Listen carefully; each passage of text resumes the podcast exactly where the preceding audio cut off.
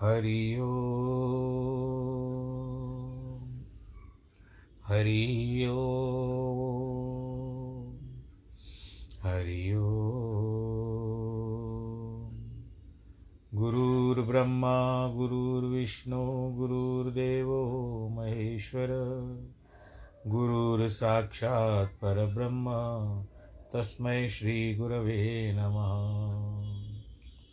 विघ्नेश्वराय वरदाय सुरप्रियाय लम्बोदराय सकलाय, जगद्दिताय, नागाननाय श्रुतियज्ञविभूषिताय गौरीसुताय गणनाथ नमो नमस्ते। नाहं वसामि वैकुण्ठे, योगिनां हृदयेन च, मद्भक्तां यत्र गायन्ति, तत्र तिष्ठामि नारद। जिस घर में हो आरती, चरण कमल चितलाय तहाँ हरि वासा करे, ज्योत अनंत जगाए। जहाँ भक्त कीर्तन करे, बहे प्रेम दरिया। तहाँ हरि श्रवण करे, सत्यलोक से आए। सब कुछ दीना अपने, भेंट करूँ क्या नाथ? नमस्कार की भेंट लो जोड़ू मैं दोनों हाथ, जोड़ू मैं दोनों हाथ, जोड़ू मैं दोनों हाथ। शान्ताकारं भुजगशयनं, पद्मनाभं सुरेशं, विश्वाधारं गगनसदृशं, मेघवर्णं शुभाङ्गं, लक्ष्मीकान्तं कमलनयनं योगिवृधानगम्यं वंदे विष्णुं भवभयहरं सर्वलोकैकनाथं मङ्गलं भगवान् विष्णु, मङ्गलं गरुडध्वज, मङ्गलं पुण्डरीकाक्ष मङ्गलाय स्तनोहरि सर्वमङ्गलमाङ्गल्ये शिवे सर्वार्थसाधिके, शरण्ये त्र्यम्बके गौरी। नारायणी नमोऽस्तु ते, नारायणी नमोऽस्तु ते, नारायणी नमोऽस्तु ते।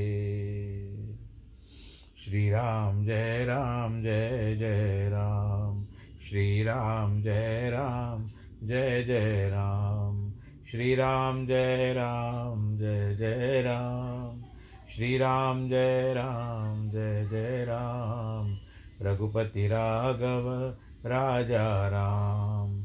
पतित पावन सीताराम जय रघुनंदन जय सिया राम।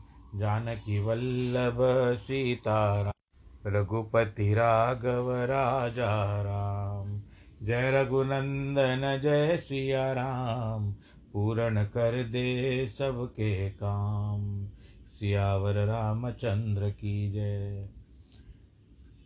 प्रिय भक्तजनों, रामायण के इस बड़े सुंदर तालाब कहिए, मीठा जल कहिए क्योंकि राम नाम मीठा होता है। आज हम रामायण के अंतर्गत लंका कांड में हैं। छठा विश्राम पूरा हो चुका है। अब हम सप्तम विश्राम में प्रवेश कर रहे हैं।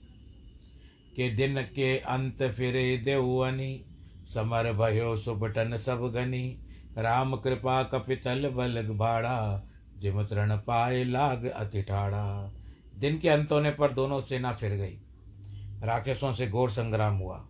रघुनाथ जी की कृपा से वानरों की सेना में बल बढ़ गया। जैसे तृण को पाकर अग्नि में ज्वालाएँ लपट, लपेटें उठ जाती हैं। अनेक प्रकार से दिन और रात राक्षस छींचते हैं। इस प्रकार अपने सुख से कहने पर पुण्य क्षीण हो जाते हैं। रावण अनेक प्रकार से विलाप करने लगा। बारंबार अपने भाई कुंभकर्ण को याद कर रहा है। नारियाँ छाती पीटती हुई, उसका असीम तेज बल बखान करके रोती है। उसी समय मेघनाथ आया, बहुत सी बातें कहकर पिता को समझाया, कल मेरी वीरता देखना, अब भी बहुत क्या बड़ाई करूँ, जो कुछ इष्ट देव से बल और रथ पाया है, सो पिताजी, मैंने आपको ये भी नहीं सुनाया है। इस प्रकार उसके बकवाद करते करते सवेरा हो गया। अनेक रीछ, वानक, चारों ओर आ गए समूह में इधर तो रीछ, वानर, काल के समान वीर और उधर राक्षस भी बड़े रणधीर थे। काकभूषणी कहते हैं गरुड़ जी, दोनों ओर से योद्धा अपनी जय के निमित्त लड़ते हैं। वह युद्ध वर्णन किया ही नहीं जा सकता कि मेघनाथ मायामय, रथ चढ़ गय आकाश, गरजे प्रलय पयोध जमी कपिद बा कपिदल अति त्रास, सियावर, रामचंद्र की जय। मेघनाथ माया के रथ पर चढ़कर आकाश को चला गया। वहाँ जाकर प्रलय काल के मेघ के समान गर्जना करने लगा, जिसको देख करके सब डर गए। यहाँ पर एक क्षेपक बताते हैं। क्षेपक का अर्थ होता है कि कथा में, जो रामायण में नहीं लिखी हो, जो बातें आनी चाहिए, और भी विस्तार से लिखा हुआ है कि और क्या क्या हुआ था उसके बीच में। उस समय मेघनाथ माया की सीता बना करके रथ पर चढ़ा करके निर्भय होकर ले चला। जब जाकर संग्राम में पहुँचा, महावीर जी देख करके वचन कहे, जिसके निमित्त तुम युद्ध करने के लिए आए हो, लो, मैं उस जानकी को ही मार डालता हूँ, क्योंकि इसके मरने से लड़ाई मिट जाएगी। कहकर तलवार मारकर गिरा दिया। तो महावीर जी ने क्रोध से कहा, वानरों, प्राणपण युद्ध कर राक्षस को मार डालो। तो वानरों ने किल खिलाकर उस पर ऐसे प्रहार किए, जिनको वो सह नहीं पाया और वापस लंका में भाग गया। तब महावीर जी ने युद्ध त्याग दिया। रघुनाथ जी के पास जाकर के सारी बात सुनाई। रघुनाथ जी सुनते ही मूर्छित हो जाते हैं और फिर होश में आने के बाद विलाप करते हैं कि लक्ष्मण सिय बन अब नहीं, हम करिए संग्राम। नारी पतिव्रत जगत में जहाँ त मिलत नवाम, सियावर रामचंद्र की जय। हे लक्ष्मण, सीता के बिना अब हम संग्राम नहीं करेंगे, क्योंकि पतिव्रता स्त्री जगत में जहाँ तहाँ नहीं मिलती। हमसे पति को पाकर सीता अनाज के समान मारी गई। अब किसी, किस मुख से? अयोध्यापुरी जाऊँगा।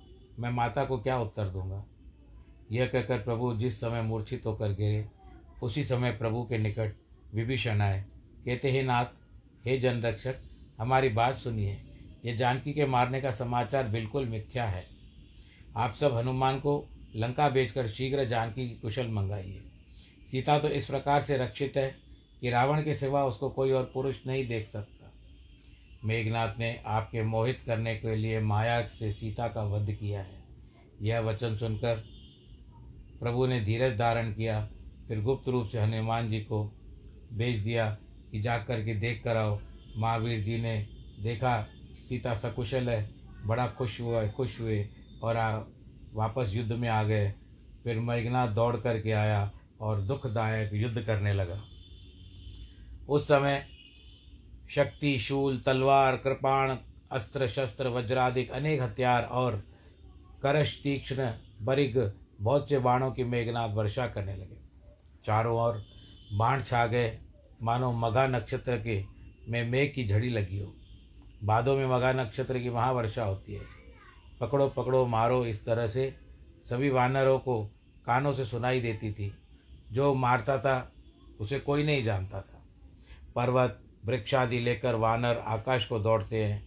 जब उसे नहीं देखते तो दुखी होकर लौट आते हैं। अवघट मार्ग, घाटी, पर्वत की कंदरा में ये सारी मायाएँ रचने लगा मेघनाथ। ये सब ऐसे वर्षा दिखती थी जैसे वर्षा थी भी नहीं, परंतु वर्षा हो रही थी। भय से व्याकुल वानर यहाँ वहाँ चले गए, रुक गए। इंद्र की कैद में पर्वत पड़े थे, सब पल वहाँ हनुमान अंगत नल नील इन सब भी व्या वो भी व्याकुल कर दिया। लक्ष्मण सुग्रीव विभीषण, इनको बाण मारकर व्याकुल अर्थात जर्जर शरीर कर दिया। फिर रघुनाथ जी से युद्ध करने लगा। जो बाण छोड़ता था, वह सांप की तरह बन करके काटते थे। जो रघुनाथ जी सदा स्वतंत्र, एक रस, अविकारी, विकार रहे थे वे अपनी इच्छा से नाग फांस में बध गए। यद्यपि राम भगवान सदा स्वतंत्र है, परंतु अपने आप को छिपाकर ऐसी लीला करते हैं, जैसे कोई नट अनेक कपट करके चरित्र करता है। युद्ध की शोभा के निमित्त अपने को बंधाया किंतु यह दशा देखकर देवताओं को भी बड़ा दुख हुआ।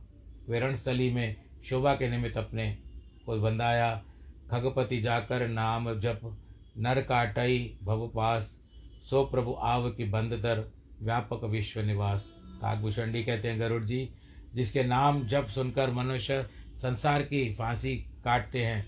भला वह व्यापक प्रभु बंधन में कैसे आ सकता है? ये तो उन्होंने अपनी इच्छा से स्वीकारा है। शिव जी बोलते हैं, पार्वती, यह राम के सगुण चरित्र हैं। उनसे बुद्धि बल और वाणी से भी तर्कना नहीं हो सकती। ऐसा सोचकर जो तत्व के ज्ञाता हैं, वे सब प्रकार की तर्कता त्याग कर रघुनाथ जी का भजन किया करते हैं। मेघनाथ ने सारे समूह को व्याकुल कर दिया। फिर दुर्वचन कहता हुआ प्रकट हुआ उस समय जामबंद उसको प्रकट कहते कि, अरे, दुष्ट खड़ा हो रहा है। तो उसे मेघनाथ का क्रोध बढ़ा। बोला, अरे, नीच, मैंने तो तुझे बूढ़ा जानकर छोड़ा था, किंतु अब भी तुझे यह नहीं धमकाने लगा। सो एक तीक्ष्ण त्रिशूल जामपन पर फेंका। जामबंद उसे बीच में ही हाथ से पकड़ करके मेघनाथ पर के पास दौड़े। वह शूल जो था, मेघनाथ की छाती में मारा, जिसके आघात से वह देवताओं का घातक घूमकर पृथ्वी पर गिर पड़ा। फिर जामवंत ने क्रोधित होकर टांग पकड़ करके घुमाया, पृथ्वी पर पछाड़ करके उसको बल दिखाया कि भले बूढ़ा हूँ तो मैं हूँ, परंतु अच्छे अच्छों को पटक सकता हूँ। बोलो, सियावर, रामचंद्र की जय। क्षेपक में फिर बताते हैं कि पार्वती कहती है प्रभु शंकर जी को मेघनाथ ने शक्ति और सुलोचना किस प्रकार पाई? सो आप कहिए। तब सुख से दाम सुख के दाम भगवान शंकर जी प्रसन्न होकर के कहते हैं कि एक समय मेघनाथ उसकी अवस्था यानी आयु बीस वर्ष की थी। बड़ा तप किया। तब देवी ने कहा, वर मांग। मेघनाथ बोले, हे भगवती, सुनिए, जो वर देती हो तो मुझे ऐसा रथ दो, जो किसी को न देखे, दिखे ही दिखाई दे, और मैं उसमें बैठ करके युद्ध करूँ। उस रथ पर चढ़कर मैं जिसके साथ लड़ूं, बिना परिश्रम के उसको मार लाऊं। यह सुनकर देवी ने सुख पा करके रथ दिया और कहा कि इसे सदा छिपा करके रखना। यही वही कठिन संग्राम पर आकर पड़े, तब इस रथ पर चढ़कर युद्ध करना। आकाश में जाकर दो ही पर में युद्ध को जीत लोगे, इसमें संदेह नहीं। जो त्यागे द्वादश वर्ष नींद, अन्न, अरुनार, तासो मत करिए समर, सोते ही डारे मार। किंतु जिसने बारह वर्ष तक अन्न, नींद और स्त्री का त्याग किया हो उससे कभी युद्ध करना मत करना, नहीं तो वो तुमको मार डालेगा।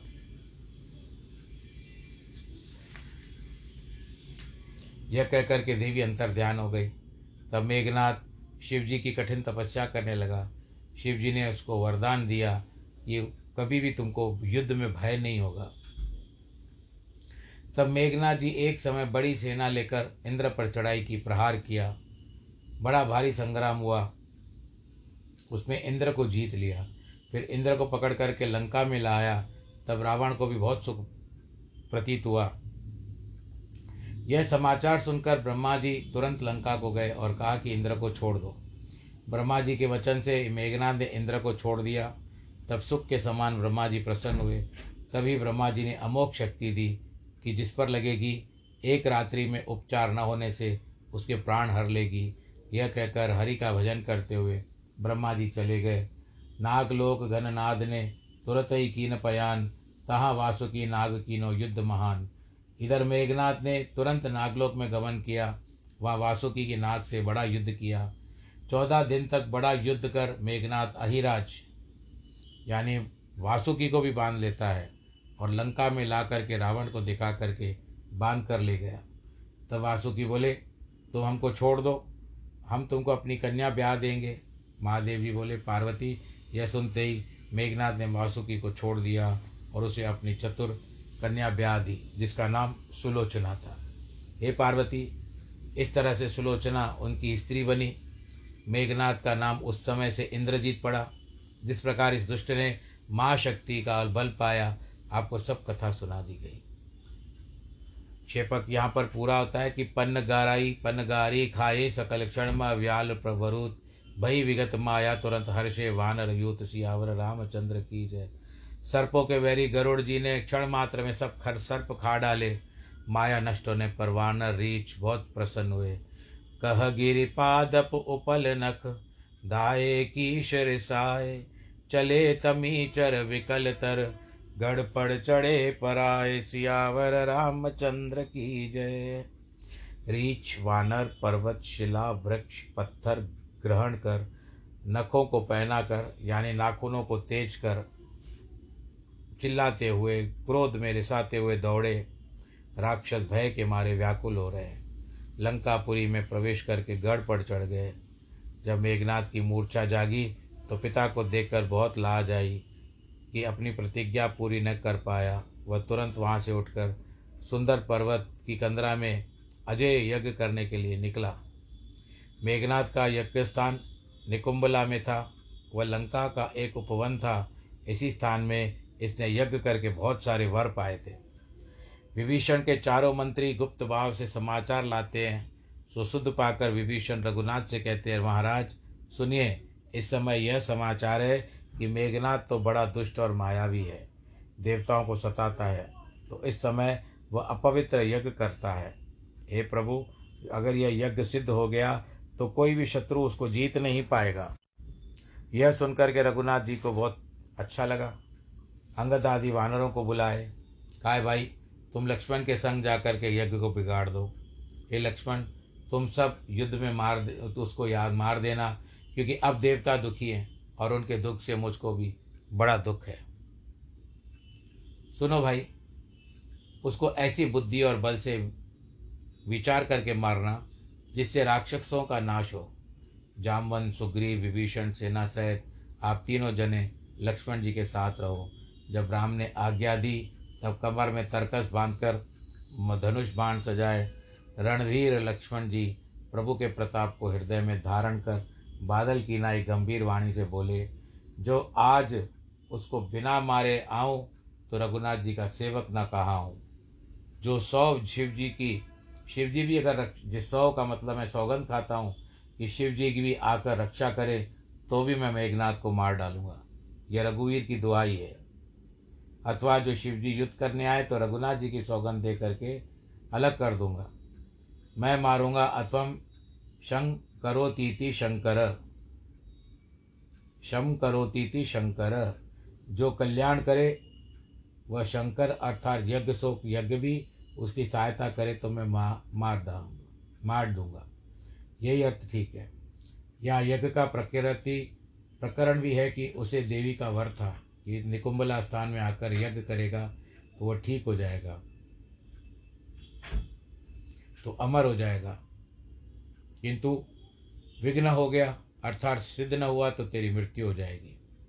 वंदी राम पद कमल युग चले हो तुरंत अनंत अंगद नील मयंद नल संग सुबट अनुमंत सियावर रामचंद्र की जय। रघुनाथ जी ये दोनों चरणों कमलों की वंदना करके लक्ष्मण जी तुरंत ही चले। अंगद, नील, मयंद, नल और योदा हनुमान जी भी सब साथ में चल रहे हैं। वानरों ने जाकर के देख, वैसे ही देखा, मेघनाथ, रुधिर रुधिर का मतलब होता है रक्त और या तो खून और भैंसे की आहुति दे रहा था। तब दानव यज्ञ विध्वंस करने लगे। जब वह न उठा तो व्याज स्तुति करने लगा अथवा धीरता की प्रशंसा करने लगे। तब भी न उठा तो जाकर बाल पकड़ते हैं, लात मार मार करके भाग जाते हैं। तब मेघनाथ को क्रोध आ गया, त्रिशूल लेकर के दौड़ा। वानर भाग गए, लक्ष्मण जी के आगे आया अत्यंत क्रोधपूर्वक आया और बारंबार घोर शब्द करके त्रिशूल मारा। तब महावीर जी और अंगद जी दौड़े।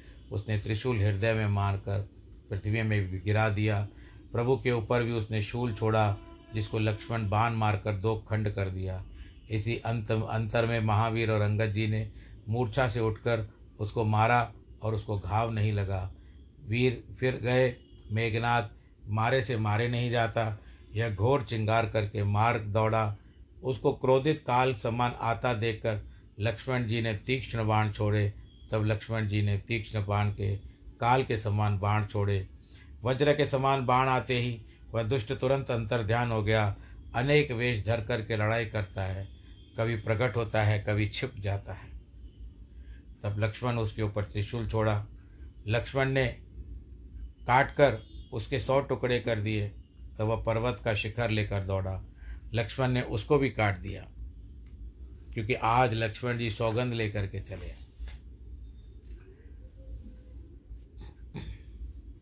शत्रु को अजीत देकर वानर घबराए। लक्ष्मण को भी क्रोध आ गया। उनके मन में यह निश्चय किया कि इस पापी को मैंने बहुत खिलाया है। रघुनाथ जी का प्रताप स्मरण करके ललकार कर बाण चलाया। बाण जैसे छोड़ा, उसके हृदय में जा कर के लगा। अर्थात उसके हृदय में प्राणों को पान कर गया, तब मरती बार मेघनाथ कपट त्याग दिया कि राम अनुज कही, राम कही, अस कही छांडिस प्राण, धन्य शक्र जित मातु तव, कह अंगद हनुमान सियावर रामचंद्र की जय। लक्ष्मण कहाँ है? रघुनाथ जी कहाँ हैं? यह कहकर प्राण छोड़ दिए। प्रथम लक्ष्मण का नाम इसलिए लिया कि मैंने शक्ति मारकर आपको दुख दिया था। इस कारण प्रथम आप हमारा अपराध क्षमा करो तो मैं रघुनाथ जी के नाम लेने से अधिकारी हो जाऊँगा। इसी कारण अंगद और महावीर जी ने कहा कि, हे इंद्रजीत, तेरी माता मंदोदरी धन्य है और तेरा नहीं, यह उसकी भक्ति का प्रताप है, जिसके कारण अंत समय रघुनाथ जी का तूने स्मरण किया है। जब से इंद्र को जीता, तब से इंद्रजीत नाम हुआ। ब्रह्मा जी के कहने से इंद्र को छोड़ा तो उन्होंने एक शक्ति दी थी वह अमोक शक्ति जिसको मारे, मारोगे, एक रात्रि में उपचार न होने के कारण वो प्राण तक हर लेगी। देवी ने तपस्या हो से प्रसन्न होकर के उसको गुप्त रथ दिया था, जिसके द्वारा अदृश्य होकर के युद्ध करता था। ऐसा वीर रघुनाथ ने विरोध कर दिया। अंत में राम का स्मरण करता हुआ अंगद हनुमान कहा कि बिन प्रयास हनुमंत उठावा, लंका द्वार राख ते आवा तासु मरण सुन सर गंधर्वा चढ़ विमान आए नभ सेवा। फिर महावीर जी उसको बिना प्रयास ही उठाकर लंका के द्वारे पर रखा है इसका भाव यह है कि लक्ष्मण के मेघनाथ के समान सैकड़ों योद्धा उठाते थे तो न उठे। इन्होंने उसे उठाकर उसका लघुत्व सूचन कर यह बताया कि लक्ष्मण को आपने यहाँ पर अब यहाँ के लिए जाता है। हम इसे इसी यहाँ पर पहुँचाते हैं। अथवा मृतक को नगर में नहीं ले जाते हैं। कदाचित रावण लाज के मारे समर में ना आए शिव भक्त रावण के पुत्र के रुंड की दुर्दशा हो, इस कारण रखा है क्योंकि महावीर जी शंकर के अवतार हैं।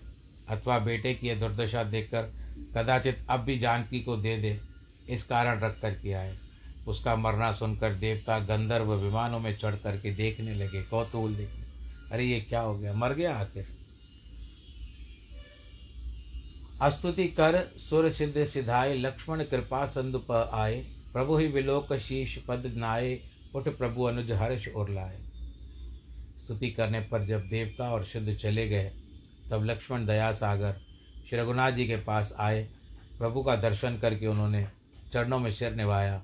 तब प्रभुता ने प्रसन्नतापूर्वक, प्रभु ने प्रसन्नतापूर्वक उठ करके लक्ष्मण को हृदय से लगा दिया। पुत्र मेघनाथ का मरना जैसे सुन करके रावण सुना तो मूर्छित होकर के भूमि पर गिर पड़ा। मेघनाथ की माता मंदोदरी विलाप करने लगी। अनेक प्रकार से चीखती, चिल्लाती, छाती पीटने लगी।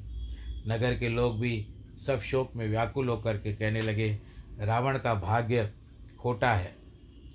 अब इसके पीछे उसकी पत्नी सुलोचना के बारे में बताते हैं। मुख्य की प्रसन्नता देखकर सब अघा गए। तब विभीषण भी शत्रु मेघनाथ की मृत्यु का हाल कहा। प्रभु श्री रामचंद्र जी ने दया दृष्टि से भाई को देखा और उनसे शरीर पर अपना हाथ रख दिया तो सारी थकान मिट गई। बाण से बिंदा शरीर ऐसे दिखता है कि बाण लगा हुआ था, जैसे सोने के तरकस में बाण भरे हों। मेघनाथ का सिर लाकर श्री रामचंद्र जी के सामने रखा। कौतुकी रघुनाथ जी ने यह सिर देख करके कहा, यत्न से इसको रख दो। सुग्रीव ने रघुनाथ जी की आज्ञा से उसको यत्नपूर्वक रखा। दोनों भाई सेना सहित शोभा को प्राप्त हुए। रघुनाथ जी ने कृपा दृष्टि से सब कटक को देखा और बैठाया और यह सब श्रम रहित हो गए। शिव जी बोले, पार्वती, इस प्रकार शत्रु को मारा, सुर, नर, मुनि सब सुखी हुए। अब कथा सुनो कि लक्ष्मण के बाण की प्रेरी परीक्षा के समान मेघनाथ की बुझा गई तो वह बाणों से बिंदी लहू से भरी मेघनाथ के आँगन में गिर पड़ी। वहाँ रति से भी अधिक गुण रूपवती सुलोचना रहती है। वह नाग वासुकी की पुत्री, जब मेघनाथ को जीता, उसके हार मानकर कन्या दे दी, तब दशकंदर के बेटे की बहू बनी। इंद्र के शत्रु मेघनाथ की परम सुंदर स्त्री थी। यह बाला सोने के सिंहासन पर बैठी, शोभित होती थी। तीनों कालों में विद्याधरों की स्त्रियाँ सेवा करती थी। जब मेघनाथ की भुजा इस प्रकार पड़ी हुई थी, जैसे सूखे वृक्ष की कांति हो। तब निज दास न देखत, शोणित स्रव भुज दंड भयउ समर आश्चर्यमय मन हो अखंडन खंड सियावर रामचंद्र की जय। तब उसकी दासियों ने उस भुजा को देखा और कहने लगी, आश्चर्य, समर हुआ है। इसमें अखंड का भी खंड हुआ दिखता है। सब सखियों के मुख से वचन सुनकर, सिंहासन छोड़ करके सुनैना उठी।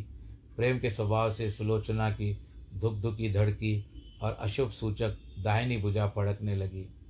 मन में विचार करती है, रावण और राम में महायुद्ध होता है।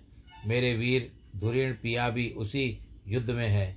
यद्यपि स्वामी से देवता राक्षस कोई भी नहीं लड़ सकते, पर कभी विदाता उल्टा लेख लिख दे तो कुछ नहीं कह सकते। इतना कहकर सुलोचना आप चली गई और पति की बुझा दे करके रोने लगी। स्वर्ण के गहनों में मणियाँ जड़ी हुई। महावृक्ष के समान मेरे पति की भुजा के अतिरिक्त और कुछ नहीं है। यही कुछ नहीं है, ये मेरे पति की भुजा ही है। परंतु देखकर भी पति के मरने का विश्वास नहीं होता, क्योंकि उसके प्रभाव को पहले ही सुन रखा था। जो बारह वर्ष तक नींद नहीं करेगा, नारी का से नहीं रहेगा भोजन का त्याग करेगा, वही मेघनाथ को मारेगा। कर विचार मन टेक दे, मैं पति देवत नार भुज लिख मेटो धुचित ही, सुन न की न पसार। फिर विचार करके मन में दृढ़ किया, जो मैं पतिव्रता स्त्री हूँ तो ये भुजा लेकर, जो ये भुजा है, शरीर से कटी हुई है, ये लिख करके मेरे संदेह को मिटा देगी। यह सुनते ही हाथ फैल गया। उसका रुख देखकर सखी झपटती हुई गई और ढूंढकर सफ़ेद मिट्टी ले आई। वह हाथ में धर दी, जब वह हाथ मणि के सुंदर आँगन में लक्ष्मण की कीर्ति लिखने लगा। वो जो भुजा थी, लिखने लगी।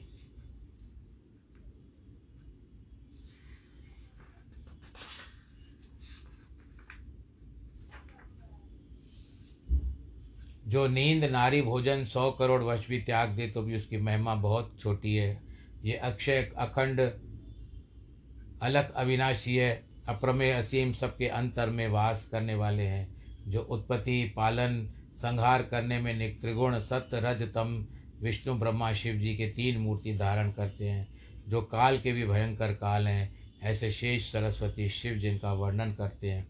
देवता और सेवकों के निमित्त जो लीला से शरीर धारण करते हैं, जिनका नाम भव सागर से पार करने हेतु है या सेतु है मुनियों का बल जो मन जो कमल है।